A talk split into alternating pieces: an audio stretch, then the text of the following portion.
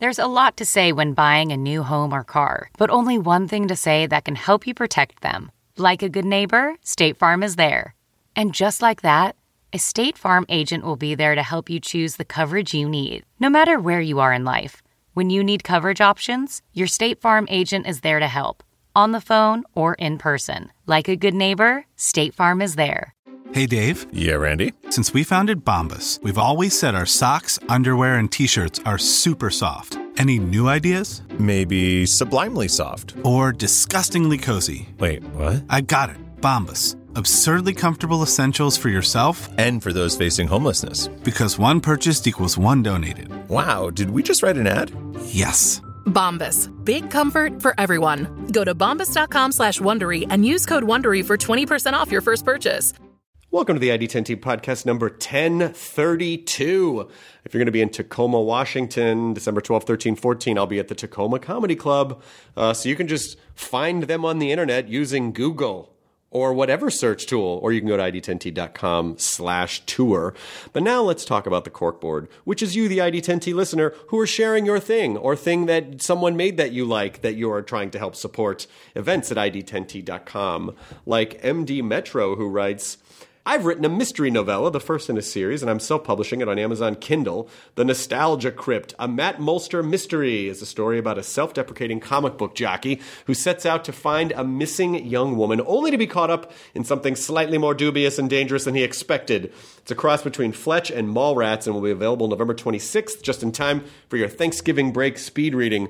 That is a good cross between Fletch and Mallrats. That is fantastic. So, yeah, people should go find that. If you want to share your thing, events at id10t.com. This episode is uh, a young man by the name of Norman Reedus, who's on a little show called The Walking Dead, uh, which is the mid-season finale is this Sunday at 9 p.m., followed by the mid-season finale of Talking Dead. Um, that would be the 24th of November.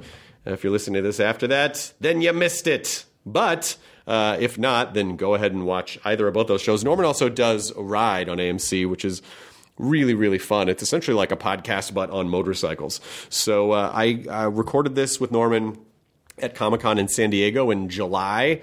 So when we refer to Comic Con and July and San Diego, that's why. So uh, here we go. This is the ID10T. And by the way, Norman is just such a sweet dude and very wise. I don't know. There's real good stuff in here about flexibility and sort of living life as it comes. And you'll kind of hear some of the stuff that he went through. And, you know, he's told a lot of stories I'd never actually heard before. So, you know, i- i- whether or not you are super familiar with uh, Walking Dead or Norman or whatever, I still think that there's something, there's something for you to get out of this as a creative entity. So here's the ID10T podcast number 1032 with Mr. Norman Reedus. Initiating ID10T protocol.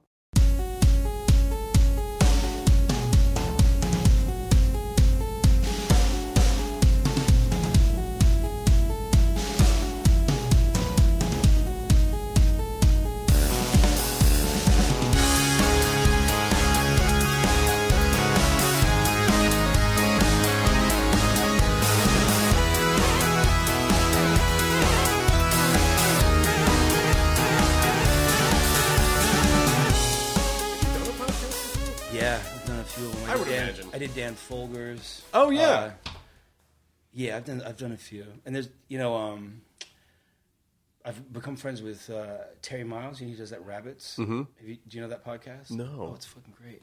It's great. It's like a it's almost like a Stranger Things sort of story, but, but like real nerdy. Like it's all about finding clues and games. Oh God, that's fantastic. it's it's awesome. It is. The, I mean, this we are in a podcast renaissance. There's literally a podcast for anything, anyone. I mean, it's the idea that we are so oversaturated with great content. I mean, it's where there's a glut of good content in our culture right now. Yeah, he's he's he has like four or five podcasts, and I think he sold four of them to television shows. Oh God, like to NBC, I think he sold one. Oh, that's yeah, great. Yeah, for real. That makes And- me happy. And he got in on it like in the beginning, and it's his whole living is making podcasts. That's fantastic. Yeah. I don't think I think technically there was one year, and it might have been the first year. It might have been the first year that Walking Dead was at Comic Con. I think they let me post that as a podcast, that first panel, Oh, right on. which was like my unofficial audition for Talking Dead. I think No shit. It was like 2011. It was that summer you guys Yeah. first did it. wow. Are we rolling? Yeah. Oh, we're doing it. Yeah, Okay, great. It's happening. But uh, I think the thing that's been most fun for me to watch the past eight years, nine years, ten years, is in the beginning. You used to get super nervous talking and like up on the panel and oh, then yeah. coming on our show, and now you're just yourself. Like the evolution of the comfort level mm. and the sort of playing around with the audience and stuff. I mean, it were you not used to doing live stuff before? Was it just kind of a strange thing to do? Yeah, I was. I always. I, I, I don't know. I, I you know I, I've always been nervous speaking in public. I mean, even you know in the classroom, you know, in, in grade school, I was not the guy that raised my hand because I didn't want to talk. Um, but I, you know, it's it's. Uh, it, it, it's I guess just from doing it over and over, you know, and and I've kind of it, you know you everywhere you go, you're just people are on you all the time. So you, I kind of got rid of that shyness, you know. I mean, when I'm doing a, a scene or something, I still get a little nervous. When uh, I, I you know, what am I talking about? I still get fucking nervous all the time. But for some reason, the Comic Con world, I've kind of settled into it. I mean, you know, also Yeah. they love you too. So it's like you're you're coming into a warm room where you know people. It's not like you're going to get up on stage people are going to go, yeah, fuck that guy. You know, like Yeah. they're they are very happy to see you. Yeah, I, you know, and, and I and I, you know, I daydream a lot. So like in the beginning, you know, I'd be nervous, and then I'd daydream, and I'd be trying to pay attention, you know, and and uh, I think that that helped me become super nervous. You know, I, you know, even you know, because how you do it, you start at the end and you kind of work your way down, and you, you, I'd be like two people away from me. I'm like, oh, oh god. oh, God. And then the next person, I'm like, oh god, oh god, oh god, oh god, and I'm just like my, you know, I'm sweating and I'm freaking out. But now it's kind of, you know, I'm just, and, and doing ride too. I think helped a bit. You know, Well, that show is basically an outdoor podcast. Yeah, it is. You're I mean, right. because Yeah. it's like the the and it's genius because the the riding around of Ride the show is just an excuse to like hang out with people and talk to people and get to know people and and and sort of humanize people. Yeah. And, and and I'm I'm on the other end now. So like you know you know when Dave Chappelle was on it, I could tell he was kind of nervous, you know, and you know Marilyn Manson, you know he got over it real quick, but uh, people get nervous, you know, and I'm the one that's kind of like trying to engage them in conversation. Um, so I you know I get both sides of it. So yeah, I mean, in a way, you kind of do the same. You kind of do the same thing. exactly. Yeah. But you do. I mean, the thing that fascinates me about you is, and I and I suspect all the stuff that you do, most people probably don't even know about. It's. I feel like you have like secret art stuff that you do for yourself because I know there's photography and Mm-hmm. there's it's. Do you, you paint as well? You know, I, I used to paint a lot, and then I kind of got into doing sculptures in, in wood and metal, and, and then I had a little moment with rock, um, and then I kind of ended up doing more photography. I, you know, I did you know photography in high school, and you know, you take the class and you're in the dark room, and you go to like a cemetery, and you just shoot a cemetery over and over again. Um, but I, I still do stuff. You know, I, I just had a show in Paris not too long ago. I had one in Barcelona. Uh, we're putting together one in Tokyo right now. I'm going to do something in Art Basel this year. And the head director of the Paris Contemporary uh, Photography Show that they do every year, the big one, sit, just sent me a letter and asked me to, to do that one this year. So I, I still do the art stuff. I used to have a gallery in New York um, on Bowery and Kenmare um, called Collective Hardware. And, and what used to happen in New York is I had a group of friends that we would we would make these weird little films and you know so and so has a camera so and so has the lights and you know we would you know some make masks and do these things but we'd make we make these weird little art films and stuff. And we would play them around New York and you know and that turned into two of my friends who would DJ with Mexican wrestling masks on and I would wear a panda bear mask and I was Pandito. And I there was a there was an, uh, a program that you could do to DJ video clips. And so what I would do is I'd have like 10 screens in a room. They would DJ up there with their masks on. I'd be over there right next to them on the computer and I'd be shooting different things on these on these things and we kind of did that for a little while. Um, but the art gallery uh, we, you know, the first floor was a gallery. The uh, the base the basement floor was a creature effects shop, and we'd make like saber tooth tigers for the Discovery Channel and shit. Oh my god! Yeah, and then every floor above that, you know, there was like you know, people blowing glass. There was people welding. There was people painting. You know, all it was like a factory. That was the idea is to make like a Warhol factory, and um, um, you know, like Ronnie Cutrone was in there. Like you know, Ronnie used to work with Andy Warhol, and then he became a, a big painter on his own. He'd do like those big Woody Woodpeckers and underdogs. Oh, right, right, right, right, That's right. Ronnie. Um, and then that place, you know, I started doing movies and stuff, and uh, you know, more on a regular basis, and uh, that place kind of turned into a party house, like everything in New York does after six months. You know what I mean? So that kind of fell apart. It caught on fire at one point. Um, but yeah, I, I, I'm always dabbling on in stuff. Yeah, but that's the, I, I think that kind of like the dabbler is is a good I don't know it's a good life because you you try something for a while and then you get inspired by something else and Yeah. each thing kind of bleeds into the next and it's like and and also the the crossing platform of skill sets like oh things I learned as a painter I might take into photography and things I learned as a sculptor I might take into Totally. this or that or this and it's so it it becomes this unique artistic animal because of all these weird little fun things that you do along the way. it also I think helped me get over the fear that you were talking about in the beginning because whatever your process is to be able to do things, it it it was kind of you know I'm I, I didn't go to school so I on any of this stuff acting none of it so certain things would trigger certain things and they, they all kind of bleed together um, and it helped me I think that was kind of my secret uh, crutch you know what I mean to, to learn how to you know certain things would trigger certain other things, which would give me ideas about other things. And you know, I like I was in Berlin. I went to the Berlin Film Festival to get a a Rising Star Award like ages ago, and the first night I got hit by a, a eighteen wheeler, and I, you know I have a titanium eye socket. My left I know, yeah. It's like that was like almost 15 years ago. Yeah. So I'm there doing that. Um, I get hit by the truck. I go into the hospital, and right before I got to Berlin, I had read this this article about Miles Davis, and and it, he used to just fuck with people, just to get a response, right? And this lady's interviewing him, and she has him at dinner at this fancy restaurant, and he's he says something really crude about about her children across there just to get a rise out of her. And he used to fight with his his wife at the time, Betty Davis, who's that I don't know if you know her as a singer. Okay. She, she's like, "Cause I don't want to love you," like just Oh, right. funky, funky. Yeah. And uh, so I read that. I'm in the hospital. This friend of mine, this director, he, he brought me, asked him for these little army men. So I, I put these little army men all on the floor, and I would take a little video camera and I would videotape camera moves, and I wrote a script about being inside the head of Miles Davis. So I snuck out of, and then I would send that stuff to a producer in LA, this friend of mine, and I would sneak out of, yeah, I snuck out of the hospital like two weeks early, flew to LA, and made a movie about being inside the head, the head of Miles Davis. And at the very end of it, you kind of go into a reflection of of the sound booth, and like those old Blue Note album covers, you see the reflection of Miles Davis, and so that's how you connect those. So I got all the way to the end of it, and uh, the only thing I didn't have was a reflection shot. And I go out on Hollywood Boulevard, and you know, because we shot it at the Roosevelt Hotel in that big ballroom, and uh, I go out there and I light a cigarette, and I'm like, "Oh, I got everything but this. And the dude that was supposed to do it didn't show up, so I didn't have my Miles Davis. And uh, I, I, light a cigarette, and I hear this, "Hey, can I bum a smoke?"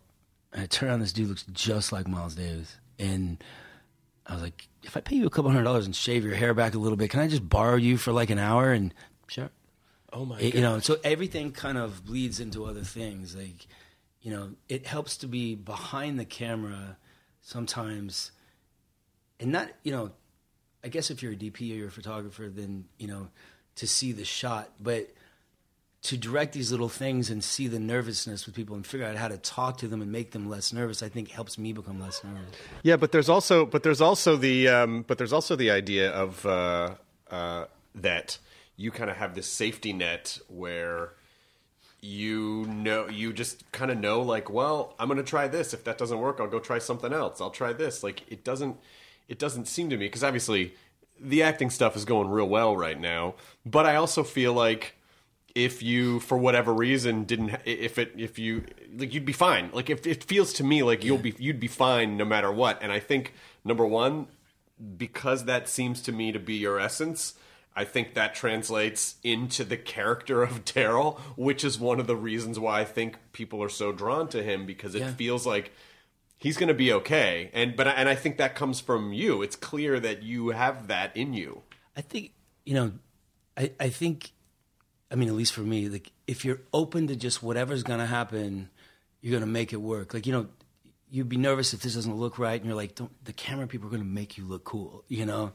But if if you're open to think, you know, like I, the very first day of Walking Dead, that you know, the episode three that I was on, I didn't know how I was to play this character. I didn't know. I had an idea of like just being a nasty redneck dude, and and I didn't know the depths of that. And the first scene I'm in, well, the second scene, you know, I, I go up to you know to Merle, you know, I'm like, or I'm like, uh, I'm like Merle, get down here, I'm gonna stew up these squirrels, right? And I'm like super fucking nervous, and you know, Andy and John and Sarah and all of them have be- had become really good friends already, you know, and they they were doing press together and stuff, and then. I was like the new guy, and I was super fucking nervous. And I have to say these crazy lines, and I'm swinging strings of squirrels, and I'm like, I'm like, you know, what the fuck? And I was, I had such a, I was so nervous, but you know, I, I walk away from the group, and then I turn around and I start to confront Andy, and I see all their faces, and they're all fucking kind of judging me, seeing what I'm gonna do, and I was like, oh, this, this guy's got a chip on his shoulder. So I was like, you know, I just played it like that, and then I slowly found at least the first half of what we've done that way. You know, just being open to whatever's going to happen. And, You mm-hmm. know, and that happened. Found that, and then as a group, you know, Andy and John, when they're figuring things out, trying to figure out where this goes, that goes, they would start. They would look at me and include me in the conversation after a little while, and I sort of ran with it. you Yeah. know? So it kind of naturally developed. Which is reflected in the character, which is that he slowly was accepted over time. Exactly. I mean, it's so funny to me that the show has been on for so long. It's like, oh yeah, season two Daryl was different. I mean, oh, those old pictures of us, we all looked like we're twelve. Oh yeah. Oh yeah. Oh I mean, yeah. we were very much adults at the time, but we all, but we all just looked like we were twelve. It's Yeah. just so funny how long that has been going on. The Yeah. characters have evolved that it's much. and it naturally goes that way. You know the the uh, as new characters come on, sometime I'm sometimes I'm the guy on the show that they go, well, if you accept this character, the audience will accept this character, and you know, like they did it with Cutlets, they've done it with a few people, and and and it'll be it won't go in line with what we're talking about. It won't go systematically from the first episode to where we're at. It'll be out of character for me to do that, you know. And and sometimes I have to do that, but eventually it always kind of finds its footing, you mm-hmm. know. Those those relationships, I mean. It's it's it's still, and I don't want to gloss over the fact that you got hit by a truck. You were in a hospital. They put a plate in your face. Well, I just you know I brought that up because you said you'll be fine doing other artwork, and, and I was in that situation. You were in that and situation. I found something to do. Yes, Yeah. because you because I know you were you were modeling at the time. I did a product campaign. You did a product campaign, and Boondock Saints by that point was like five or six years old. Yeah. and uh, and everyone loved that movie, and the, and so I understand why you were there. I mean, just the juxtaposition of you're there to get a Rising Star Award, and you get hit by a truck, and then is it? It you must have had the. You must have had to go through like, what the fuck is am I going to do? Like, is everything ruined? Is everything gone? Everything that I've worked for, it was just starting to work out. It's lost. I'm never going to work again. it you know i mean i looked like my face looked like hamburger for a long time you know they would at one point they they would put me in the hotel across the street you know because i was in the hospital forever and they put me there and a nurse would come and check on me every day and i'd answer the door and i could tell by her face looking at me if i was getting better you know because she'd be like you know like literally look at me like helpful. like i was a hunchback or something and and but it, you know it, it all kind of works itself out in a weird. The craziest part about that too is um, I was supposed to go back to you know at, after the concert. I was supposed to where I was going was back to the hotel to meet a, a director from Denmark, and and uh, you know obviously never made it back to the hotel. And while I'm in the hotel that I'm talking about across from the hospital, I start answering emails. You know, and she's emailing me, "Hey, I was this person that was supposed to meet you." You know, and I, you know, I'm, you know, on morphine and all this stuff. My emails are just ridiculous, and and she ended up making a movie called Meet Me in Berlin, a short film about never meeting me in Berlin, and it played at the Danish Film Festival. It, so there's a movie about that that happened that way. You, you know, it's super weird. Well, yeah, no, but that's but what you're describing between that and setting up the army men and making the thing and bailing out of the hospital two weeks early, which was a, an insane thing to do. Would I would I would be I would have been asked to stay longer. Like, I- I are you sure I can leave? Are you sure I can leave? I should stay. no one spoke spoke English. I was kind of losing my mind, you know. But between what the, between that film that she made and the thing you're doing, you're essentially talking about um, taking horrible things and making art with them. But if you look at my art, it looks like that. It, it looks like you know. I like to find the pretty and the ugly. You know, I like I, I, I make pretty things out of grotesque images. You know, and and a lot of people have said that to me. Like you know, in the intros to my first photography book, you know, I had people, I had uh, Kim Gordon and uh, Debbie Harry, Andy Lincoln did it. Um, I, I maybe Guillermo del Toro did it, but I have all these intros in there, and they're all kind of saying that, like you you you take the grotesque and you make a beautiful image out of it. So, it, which I didn't realize I was doing, really, to be honest. But they it, I, you know, if you're open to whatever is going to come, I think you can. It just sort of settles by itself. which is a very hard thing for a lot of people to do because you know we want to feel safe and being able to kind of control your environment and try to control outcomes that you is at least a perceived level of safety. I mean i think of course it's an illusion. Nothing is really certain nothing is very few things are certain certain. Right, and so if you know what you're talking about is essentially moving with life and just sort Mm-hmm. of riding the wave of it. And i and i think that's I mean, I really do think it's the best way to live if, if you can figure it out. But it is hard to let that go because, you know, you always you want to be prepared. Oh my God, if something goes on, it's like earthquake. Oh, there's gonna be earthquake. Okay, let's go. We'll get all these boxes. We'll get all these food. We'll get all this water. We'll get you know. But again, you can only be so prepared for everything. So at what point do you just sort of let go and just and you know live life? I mean, you know, I mean, I left home in a real. I left home when I was twelve. So How did you do that? Because I, it's a long story, but the, I ended up in an apartment complex playing tennis with my friend's mother, who was a big tennis player. But I would go over there and like get food, and sometimes she'd buy me sneakers, and you know, that, that's where the food was, and mm-hmm. it was my, you know, my friend's house, and the mom kind of adopted me because you know I was just roaming the streets and she taught me how to play tennis and I got really good at tennis. And I played a tennis tournament and won the tennis tournament. And I would just I just knocked the shit out of the ball. And it's all I did, get down low and knock the shit out of it. And I got really good. And a tennis coach came and was like, you know, and tried to he told me he wanted to take me and train me and take me to like Bollettieri's and John Newcombe's and these schools for tennis. And I was like, well, you got to talk to my mom. And and he showed up. And at the time, the living arrangement wasn't so great. So she was like, you should go. I'm like, what? She's let me go.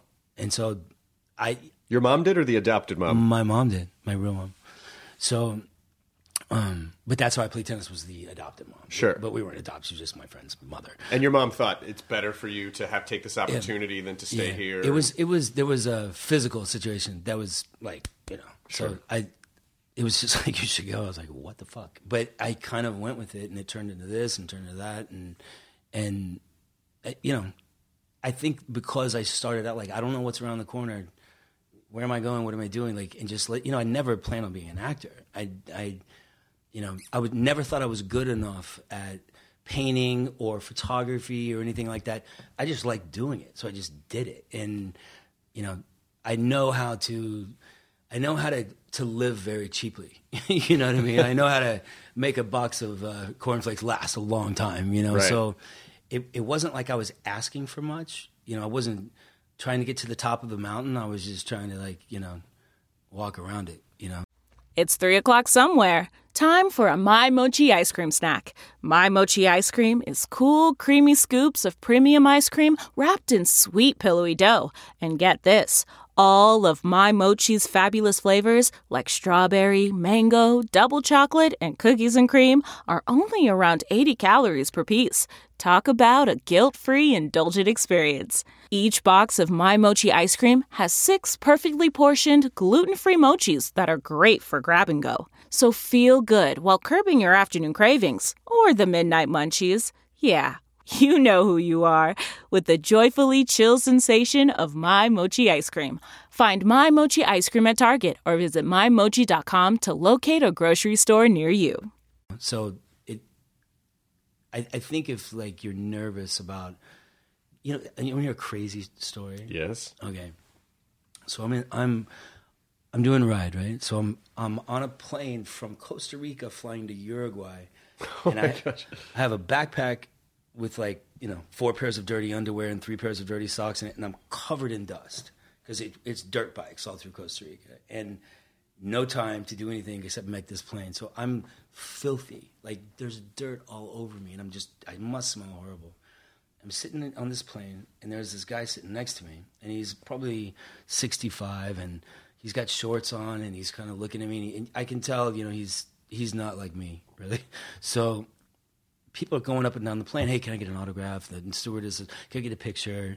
And it's happening for an hour, right? And finally, he leans over and he goes, "He goes, who are you?" And I said, "Oh, I'm on a TV show. That's what that is." And we start talking for a minute, and then I'm like, "What about you?" And he goes, "I own one of the largest Fortune 500 companies in the world." and I was like, "Oh." And he said, he goes, he tells me the story. He says, his mom dies, right?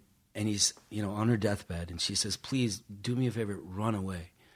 And he he doesn't doesn't know what she means, but he's, you know, trying to be there. Is he young at this point? Is he? No, no. This oh. was this was ten months ago. Oh my god.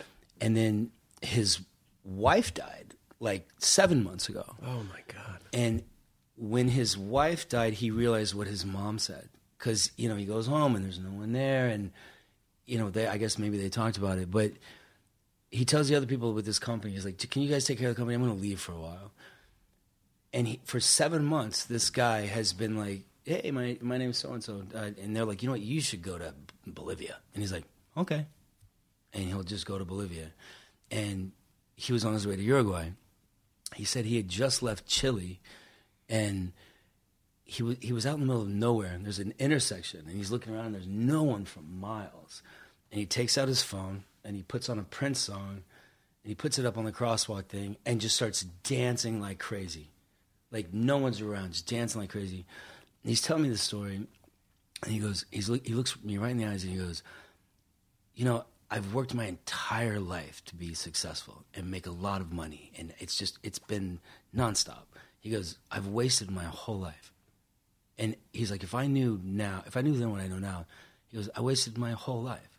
He goes, I've all of this, and he goes, I wasted it, and that dude, he was look, he was standing telling me stuff like he was a little kid, you know, like that you can get trapped up with like trying to get to the top of the mountain and it's like a thing and the you know it, it can weigh you down and make you nervous about everything but he was happy he was happier now than i think he was two years ago Well, sure, you know? because he's there. There's that thing where, you know, we can attach our identities so much to our ambitions, Yeah. and that's really dangerous because your ambitions are generally tied to external things that you not only can't control but also aren't really innately who you are. They're Yeah. just things that you want. yeah But then those things can go away. Like Totally. winds change, shifts. There's earthquakes. There's this. There's that. Things fall away. Things change.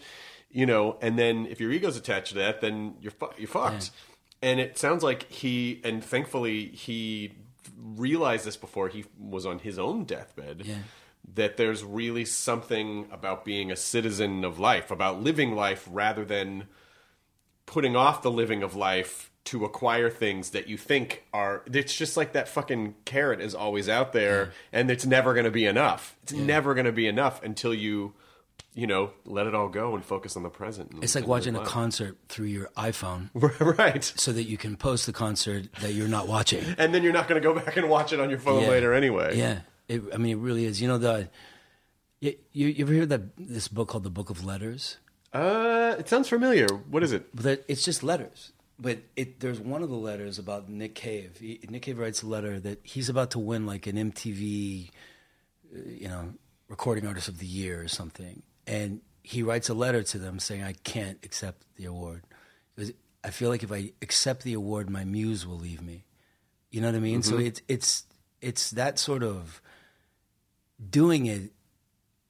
You do you know you do it because you want to do it. You don't do it to win the prize. You know Right. what I mean? Yeah, I wonder. I mean, there must. I can understand. I mean, I definitely can understand that. I also wonder, like, you know, is there is there a happy medium somewhere where it's like, you know, you can show you you you can allow yourself maybe to do that, and maybe it's for other people. Maybe it's just so that they can say, "Hey, thanks. Hey, we appreciate what you're doing."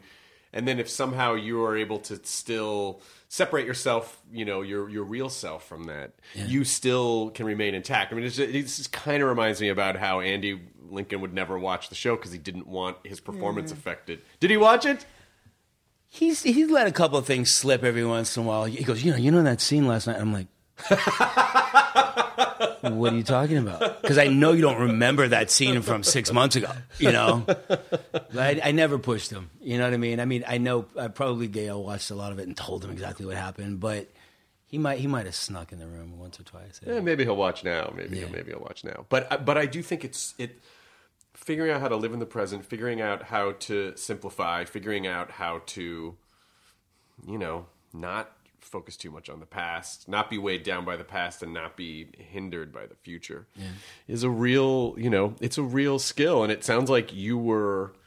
It sounds like you naturally evolved that way because you had to. You know that was your. or I that- was curious, Or know, maybe was- you were I was, curious. What's around that corner? Yeah, but you know, it's it's it's it's evolved. You know, like I wish I never read a comment section of anything in a, on the internet. You shouldn't. Ever. You shouldn't. you- I, got to tell you, like, I, you know, I got into a trap of that a couple of seasons ago, and I'm like, what the fuck? You, you know, like, what is wrong with you? You know, like, you know, it's like that Jane's Addiction song, and Perry goes, "If you got some big fucking singer, why don't you sing me something?" You know, like, it, it, I was like. I, I, there's parts of the internet and parts of people hiding behind anonymous posts that are just nasty that I got wrapped up into for a second and I was like, oh my god, you know, they're like, you know, whether it be something physical or they're, you know, they'll attack somebody that you're with or they'll just be, they'll just hate, hate, hate on everything. And you're like, my god, what's wrong with you? I mean, it's one thing. Like, listen, everyone's allowed to criticize. Hey, I don't like this thing. I don't like that thing. I, you know, even say, hey, I, don't- I, I didn't really understand your performance. I didn't like your performance. Fine, that's your opinion. But when it gets to like, you're a fucking piece of shit, and you should choke on a turd and fuck off, and anyone, your family should die. And then it's like, okay, well, that's that's different. That's you just not. watch the show or not watch it. Like, why do why do you need to tell me your opinion on on why that why that arrow hit the tree and not the bush? Well, like, I- why do I need to know that? You know what I mean? Like, literally, I, I'm not even asking for your opinion. You know, I'll do my thing, you do your thing. Either watch it or don't. You know, but it, it, what I'm saying is like that flow of letting things happen and being open to it you know, all of a sudden I'm reading comments and I'm like li- listening to these opinions and I'm like, I had to like physically take the computer and throw it across the room and get back on the flow thing again because it's much more fun. you Well, know? yeah, and also, I mean, it is. It's just it's just part of the whole package. I mean, you know, like the good news is that I think sometimes people get will get angry about Walking Dead in particular, or any or Game of Thrones or whatever it is, because they care so much, and it mm. becomes a part of them. You know, it's like they really it it becomes like a part of their family, and so when it when it doesn't land you know when the arrow lands in the bush and not in the tree or whatever but they wanted it to land in the tree or vice versa then it it's like personally offended because it's so much a part of who they are. And the, the good the positive thing about that is like they love the show. Like they're attached to the show. You know it just it's unfortunate that sometimes it gets expressed in a way that can be very toxic. But it but again i mean it's smart to be able to because some people just live in that space and they just it's like i gotta convert everybody back over. I gotta understand. It's like you're never gonna you know it's like just let people have their opinions you don't have to engage in it it doesn't have to you know like just live your life you know You know, can you imagine if I went up to De Niro and I'm like, taxi driver, like, why the fuck did you have a mohawk? Why the mohawk? The mohawk. I mean, nobody has a mohawk anymore. Like, he- he'd be like, "What the fuck is your problem?" And then they're like, "You don't understand. I love that character so much, and he should have had You a sure you buzz wouldn't cut." say? You sure you wouldn't say? Are you talking to me? I feel like maybe you'd say, "Are you talking yeah. to me?" You know, I mean, look at that. You watch a David Lynch movie, like literally, it must there must be so much criticism in that, but it doesn't seem to bother David Lynch. It Well- seems like he's doing his own thing, which is everyone- what we want. Well, David know? Lynch in particular is like a master of transcendental meditation and Yeah. has been for you know fifty Yeah. years, and so he. I'm, you know, I'm starting to. Samantha and I are going to do that in Atlanta when I get back. I recommend it. Yeah. I've Do been do doing it? it? I've been doing it Oh, for wow. mm, like a year and a half. Wow. and it's great. I mean, it's it's really great. The thing that I can tell you about it, and I think the reason that you would really love it is that, you know, especially because you're just hearing about like all these art art gallery stuff that you're doing, and then you're shooting Ride, and then you're shooting Walking Dead, and you you know, and you have a new baby, and you also have a son who's like 20. You know, it. The more we take on, much like the Fortune 500 guy, he's probably miserable because he had no space in his life. Yeah. And what TM helps to create is space between you and the world so that you don't always feel like this raw nerve being poked. Oh, dude, I totally need that. then, I, I, I, then if someone bitched about whether a, a, a crossbow bolt went me. into a bush or a tree, you would you would be able to. It's sort of like that scene the- in the in the first Sam Raimi Spider-Man where Flash Thompson goes to punch him and then he kind of stops and looks at the fist Right. going by. Right. He's in like Spider-Man time. yeah. it's very similar to that where you like rather than you you you it allows you the ability to respond rather than react Right. which is you know That, that's what I need. that's what and plus, I'm jacked on coffee and I'm super jet lagged at the moment, so maybe that has something to do with it. but i honestly think But, yeah. but i honestly think that you know that was such a powerful experience to talk to this guy this this guy who thinks he and again you know, it's again that's also subjective did he waste his life who knows if he hadn't you know like he could have traveled younger but then would he have appreciated it as much now he really appreciates it because he you know unfortunately had to suffer through loss and had to suffer through the misery of the responsibility of He was enjoying, he was enjoying letting it happen. Right? You know, he didn't have a. I mean, like the best motorcycle rides are not like, oh, I'm going to go down there and I'll be back on Tuesday. It's literally like, let's just go west Mm-hmm. and not having a schedule. Those are the best ones. and be open to whatever whatever you find. Whatever happens, yeah. I mean, it, it- What are you doing to pass the time when you're sitting in a hotel in Germany when your face is all carved up?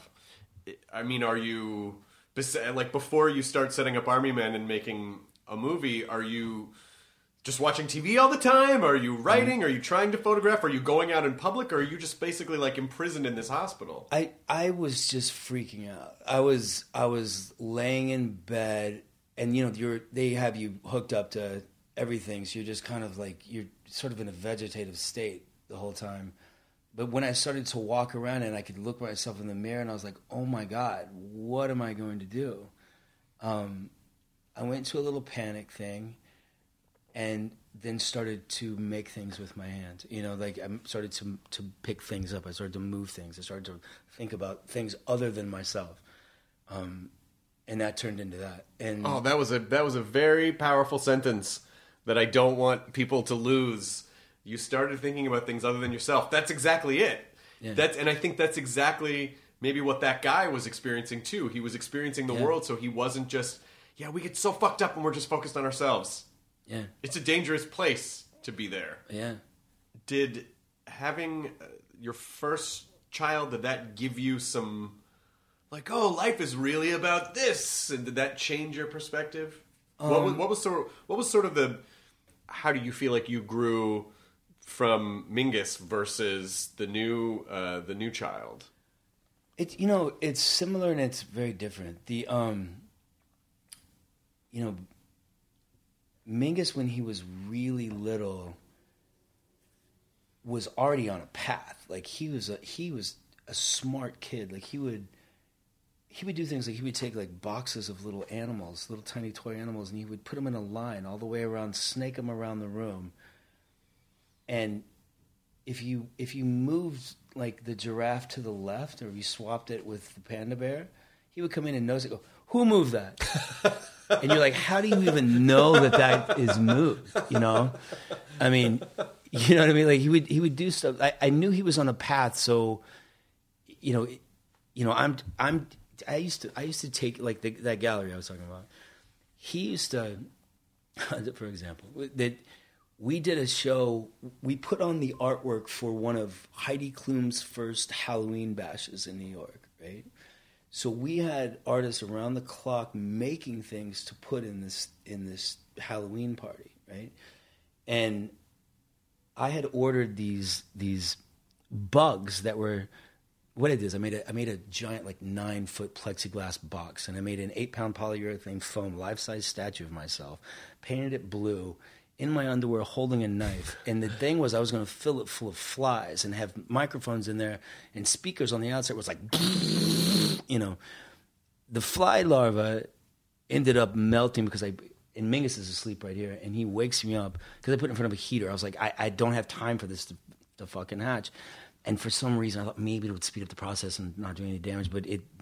He wakes me up in the middle of the night, Daddy, it smells in here, It- you know. And I made larva soup, so I had to replace those bugs with a different bug, but and and then I ended up doing it with rats. Mingus and I go to all the Petcos, you know, around the city, and rats are jumping out of the car. We borrowed a car, jumping around, going up the dashboard, and he's diving from the back seat to the front seat, trying to catch the rats, you know, and and you know, he he was always around that. So with him being the type of kid he was, with this type of personality, he just wanted to be there around, you know, and if I'm doing stuff, he's doing stuff, and he's helping me make things, and you know, so I just included him in my life as what I was doing. I, I you know, money and stuff like that. I didn't have as much then as I do now with this new baby. So I, I, I wasn't worried about it, but but you know, I have a nanny now.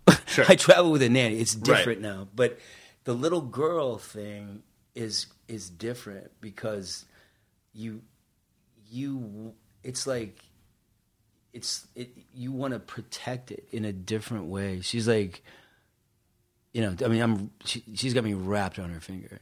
Mingus was like, "Let's go, let's do stuff," and of course, he had me wrapped around his finger. But I, I just Mingus was. I knew he was going to be okay. I knew he was. He could handle it. He was like. The little girl, you're like, you, it, you just want to put like a big golden wall around her. Like nobody hurt her, you know.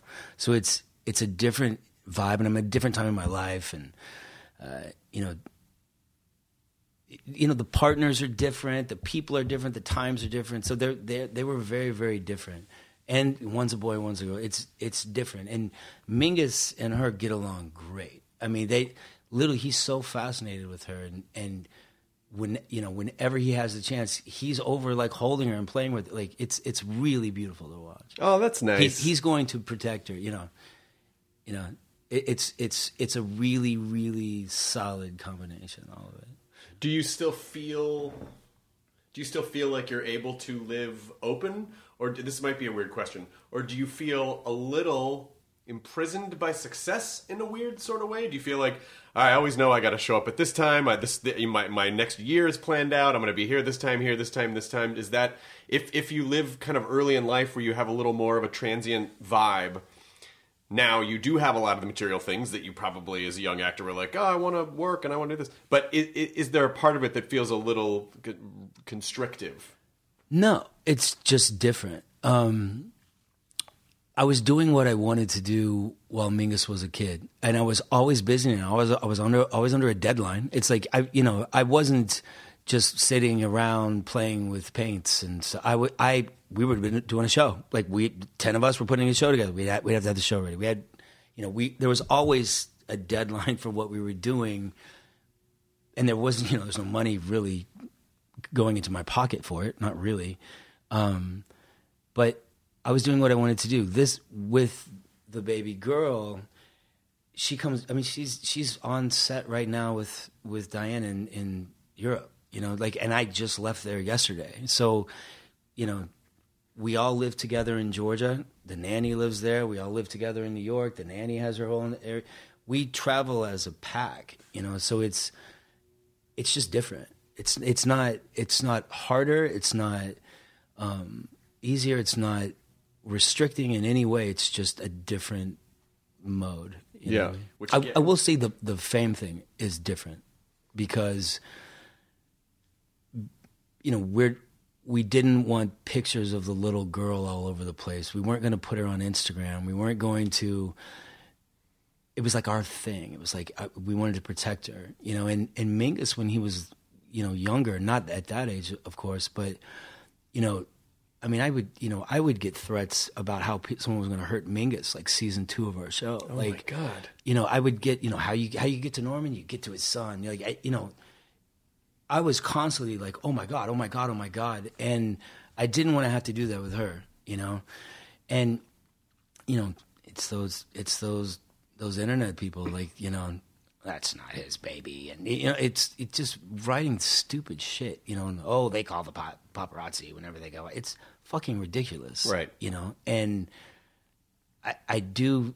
There is that element to it now where there's photographers, that, you know, across the street like all day long. So there's, you know, in New York especially, there's they're literally camped out in front of our house all day, every day, and you know, if you don't hide the baby in the stroller with the thing down over her face, someone's gonna go, "Oh, he's parading the kid around." But you don't want to have to live like that, so you you kind of figure out how to do it and live your life the way you want to live it, and and be happy about it, but not be exploitive and not have the people you know who are going to say shitty stuff bother you. It's there. It, it, that about the two children are different. A little bit different, yeah. I wasn't famous with Mingus. You know what I mean? I was just this weird New York kid, you know, making his things. But, you know, not like now. Not not after Walking Dead, you know. Hey, I'm Ryan Reynolds. At Mint Mobile, we like to do the opposite of what Big Wireless does. They charge you a lot, we charge you a little. So naturally, when they announced they'd be raising their prices due to inflation, we decided to deflate our prices due to not hating you. That's right. We're cutting the price of Mint Unlimited from $30 a month to just $15 a month. Give it a try at mintmobile.com slash switch. $45 upfront for three months plus taxes and fees. Promo rate for new customers for limited time. Unlimited more than 40 gigabytes per month. Slows. Full terms at mintmobile.com. I mean, is it? Do you ever envision a time where someday you're gonna go? You know, I'm just gonna go live in some rural area. Every day. Every fucking day. Yeah. Are you kidding me? yeah. Like right now. is it a farm? Is it a cabin? Is it a what? What kind of lifestyle is it? I got my jungle spot I go to in Costa Rica that's literally for that purpose. Uh, I have an upstate place that, you know, I I go hide in, but you know, it, you know it's it's. Uh, I mean, my goal when I was in high school was to just live in a house in the woods by myself with a bunch of cats and make art. That was like my goal. You know, that's who I wanted to be. Somehow, full circle, I, I might end up doing that. You know. and do you see it as photography? Do you see it as sculpture? Do you see it as All just it. like anything that just whatever kind of strikes into. you? Yeah, you know, um, yeah, but you know, and I and my tastes change all the time. Um, you know, it, it's it's all kind of connected. You know, uh, but you know, I mean, you, I mean, you know my schedule. Like, I'm literally, I'm I'm at an airport all the freaking time, and and that hustle, that hustle. Like, I wouldn't mind winding down. Maybe I'll be on the producing side of something. Maybe I'll you know, stay over here and over there. You know, I want to spend it, the thing. You know, when I did Walking Dead, I was constantly in Georgia, and I was like racing back to New York to hang out with Mingus. And then, you know, I have an hour off. I'm racing back to hang out with Mingus. Like, I don't want to do that again with the new baby. I don't. I don't. I, I want them there. You know, mm-hmm. and if Diane's doing a movie, like. I don't mind going for a month and just walking around a foreign country. Like, I, it does not bother me. I, can, I'll, I, I'm not. I'm not. You know that. I'm not crazed like that. I can find something to do and be happy doing it, but I don't want to be away from my kid. I don't want to miss any time. Right. You know what I mean? Right. And I think that's what happens as we start to get older is that we really do understand in it because you and I aren't that we're pretty close and we're fairly close in age. Is that um, you, you you know you just are kind of like oh yeah time goes fast. It's already mid 2019. How the fuck did that happen? It's July. We're at Comic Con right now. Like, how does this happen? It's going to be fall soon, and then it's going to be Christmas. Like, I'm already, we're already making plans for Christmas. Christmas 2019. It feels like 2019 just started. Yeah, it And- really does, and it's going by quickly. It is going by quickly. So you you just it's like it just kind of feels like this slippery little eel that you got to time is that you just got to like figure out how to grab and ride on and ride along with rather than Yeah. just watching them watching it fly by. Yeah, you can't buy time. You know what I mean? Like it's it's it's the most important thing you have is time. you know? I wonder, did you happen to trade information with that guy, the Fortune 500 guy? No, and I didn't even ask him what company it was. He, I didn't ask him. I I was just gonna let him keep doing his It'd thing. be so interesting to find out like what yeah. eventually if he decides to go back to work or just bail out and continue being a wanderer to just experience the world. Yeah. Um, is that me? I don't um. It might be me. I'm sorry. It's it's Nicotero. I'll do- look at that. Um, it's funny. I talked to Andy this morning, and uh, and I was like, dude, it's so weird that you're not here. I was like, I miss charging all my incidentals on your room. you know. and he goes, he goes. I just want you to know that's the sole reason why I left the show. you know, I was like, and you know, ye- yesterday I was in L.A. I, I landed Paris to L.A. and I'm at a hotel and uh, I have a meeting, a breakfast meeting. You know, the next morning I walk downstairs like half awake, and Bernthal runs up and gives me a hug, and I'm like, "Wow, what are you doing here?" And he's like. I was meeting a director about a film. I just I stood straight up and just walked away from him. you know, it's so nice to see all those dudes. Like you know, John and I talk all the time, and Andy and I talk, and Steven, and you know, it's it's been a wild ride on this show, going from that group and being one of the last people left this long. You know, It's Mhm. it's such a trip, I have to tell you, and I and I love the fact that you know an audience member can see my hair get gray on my chin throughout the years like can see the character evolve and turn into something else. It's great but um you know i don't want to let time go by with you know i i don't i love doing the show and I'll, i i want to bookend it but i i wouldn't do another 15 season show at this point. I you know if i was on jeopardy and I won a thousand dollars, I wouldn't go for the five hundred thousand dollar prize. I go, I'll take the check. Bye. Eh, you know what I mean? You know, you know, I'm, I'm, I, I, if I go outside, people, I'll take, I'll take ten steps, and someone will want a, a photo. And not just Comic Con, anywhere. Right. I have enough money to live off. My my kids are going to be fine. I, I I want the time. You know what I mean? Like I like to work, but you know, I, I've been hustling since I was twelve. you Yeah. know? I don't need to hustle forever. Yeah, and also it. I mean, just in terms of like, even if you're just judging by material success, it's like, well, how much does one person need really? Like, what do you like? What do you really? You know, it's like if you you're going to get to a point. I mean, I you're from scientifically. If you have enough to survive, and then a little bit more on top of that to be comfortable, it's like everything else. Like, what do you? How much? How much do you need to fill a hole? You know what I mean? If I, if I'm a billionaire and I still don't know how to turn on my surfboard, I'll be pissed. you know what I mean? I can go straight. That's all I can do. You know, you know what I mean? I want to learn how to do that now. What is what are you what are you particularly joyful about in the world right now? I assume it's probably your daughter.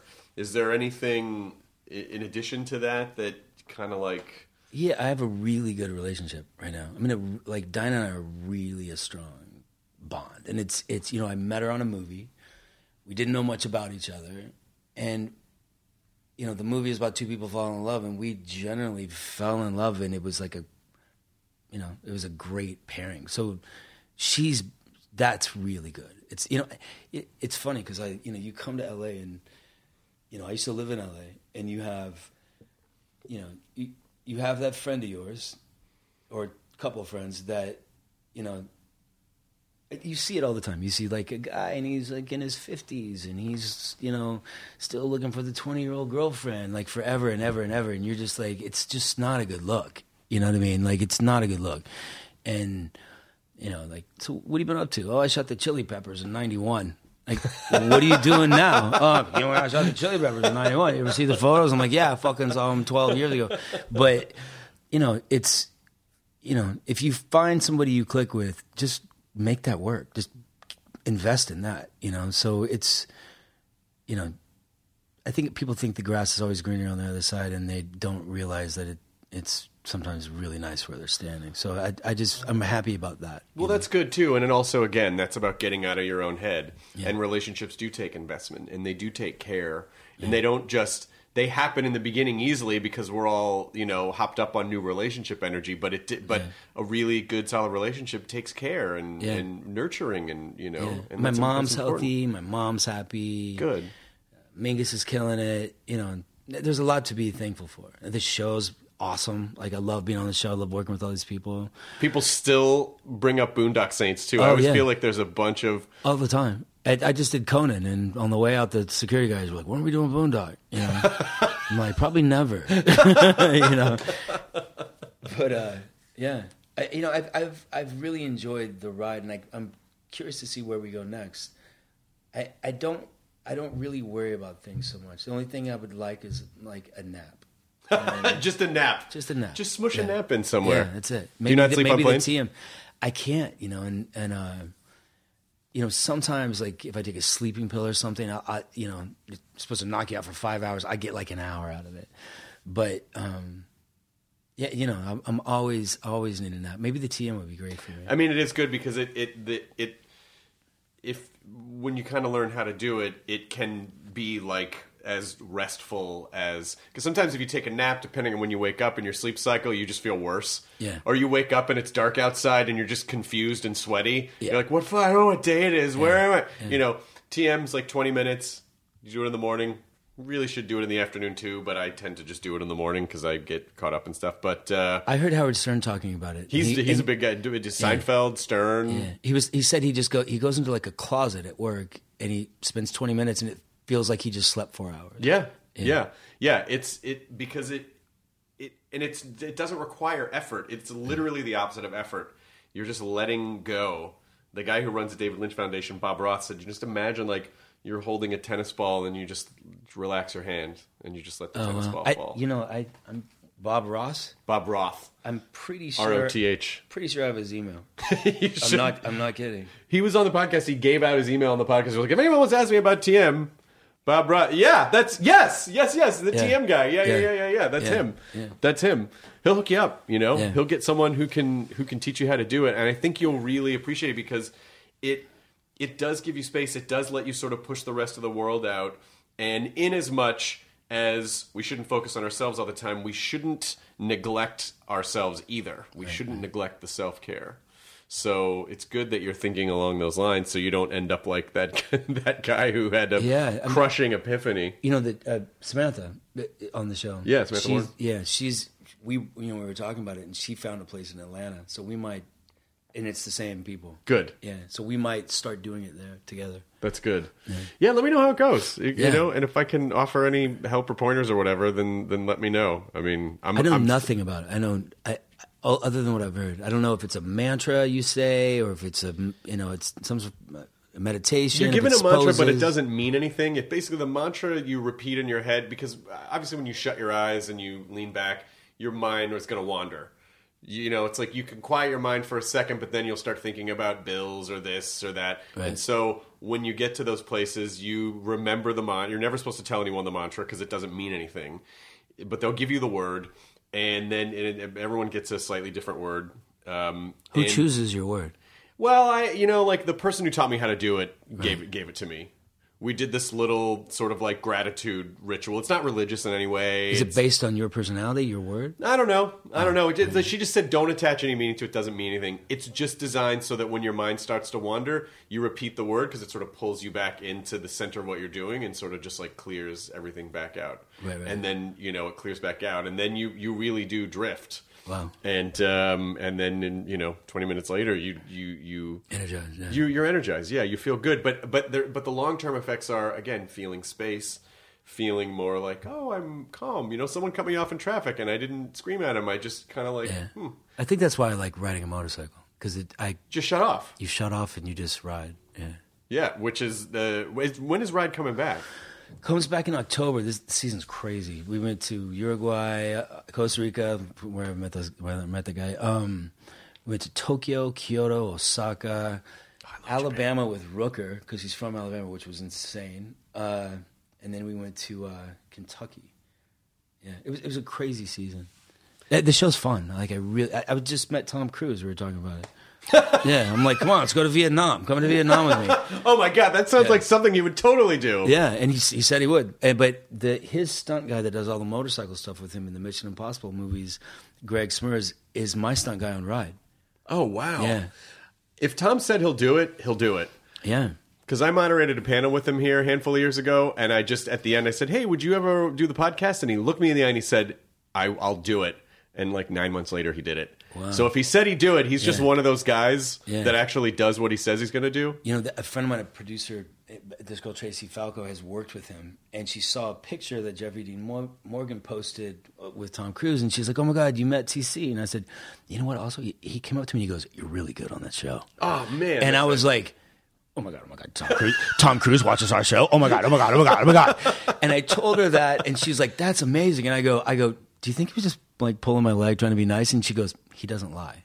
And I was like, "Oh my god, oh my god, oh my god, oh my god, Tom Cruise watches the show. Oh my god, oh my god." oh my Yeah, God." because he doesn't really stand to gain anything by coming Yeah. up and saying like he just wouldn't say anything, Yeah. you know, because he doesn't. Why he doesn't need to. And then she's like, he, he doesn't lie. That's his thing. And I'm like, oh my God, I like him even more.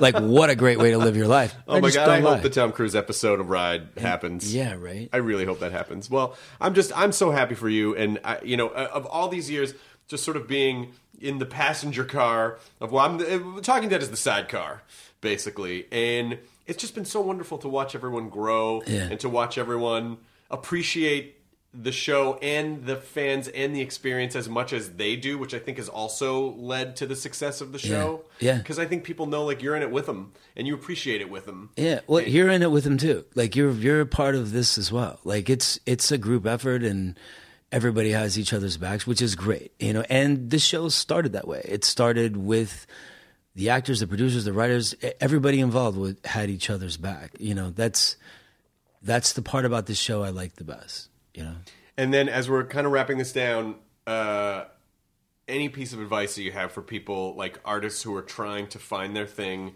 trying to push through, trying to, you know, maybe if they're stuck in a hospital after a horrible truck accident or whatever it is, if they're emotionally in that place or they are physically in that place and they're trying to find their inspiration, they're trying to make art when they feel like maybe because you can't it's hard to make art every day. Like some days you just feel empty of course, you know? yeah. so how do you push through that? How would you how would you tell people to push through it to find their thing? Oh wow, everyone's different, you know. Um, I guess you know, just give yourself a break. Just you know, take a breath and just like, like look at something and just focus on it, like in a different way. Like, I mean, the world's hectic enough, and I think, you know, if you if you know how to cook and you know spices and you know heat, you know flavors, you'll probably be really good at piano.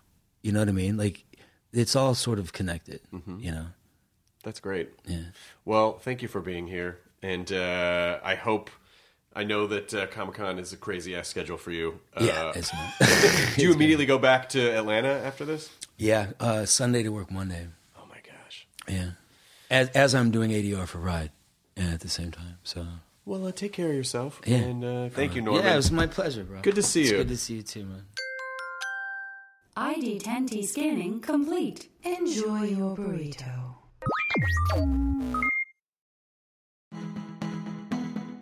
When you're committed to raising the standard, you're bound to ruffle some feathers. At Happy Egg, we like to say we farm differently. But in reality, we produce eggs the way people used to by partnering with local small family farmers who raise our happy hens on eight or more acres. Because in our opinion, farming shouldn't be complicated, it should be happy. Choose happy with Happy Egg. Visit happyegg.com and look for the yellow carton at a store near you. Happy Egg.